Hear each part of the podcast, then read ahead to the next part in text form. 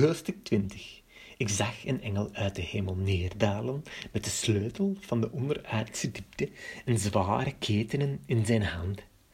Hij greep de draak, de slang van weleer, die ook duivel of Satan wordt genoemd, en ketende hem voor duizend jaren.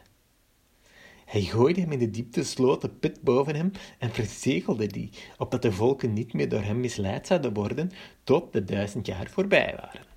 Daarna moet hij korte tijd worden losgelaten. Ook zag ik tronen, en aan hen die erop zaten werd recht gedaan. Het zijn de zielen van hen die onthoofd waren, omdat ze van Jezus hadden getuigd en over God hadden gesproken. Zij hadden het beest en zijn beeld niet aanbeden en ook zijn merkteken niet op hun voorhoofd of hun hand gekregen. Zij waren tot leven gekomen en heersten duizenden, duizend jaren lang samen met de Messias. Die andere doden kwamen niet tot leven voordat de duizend jaar voorbij waren. Dit is de eerste opstanding. Gelukkig en heilig zijn zij die deel hebben aan de eerste opstanding. De tweede dood heeft geen macht over hen. Zij zullen priester van God en van de Messias zijn en duizend jaar lang samen met hem heersen. Wanneer de duizend jaar voorbij zijn, zal Satan uit zijn gevangenis worden losgelaten.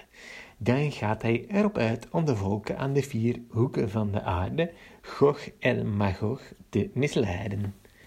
Hij brengt hen voor de strijd bijeen, een menigte zo talrijk als zandkorrels aan de zee.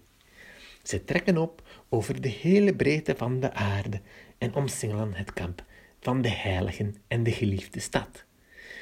Maar vuur daalt neer uit de hemel en verteert hen. En de duivel, die hen misleidde, wordt in de poel van vuur en zwavel gegooid, bij het beest en de valse profeet. Daar zullen ze dag en nacht worden gepijnigd, tot in de eeuwigheid. Toen zag ik een grote witte troon en hem die daarop zat. De aarde en de hemel vluchtten van hem weg en verdwenen in het niets. Ik zag de doden, jong en oud, voor de troon staan. Er werden boeken geopend. Toen werd er nog een geopend, het boek van het leven. De doden werden op de grond van wat in de boeken stond geoordeeld naar hun daden.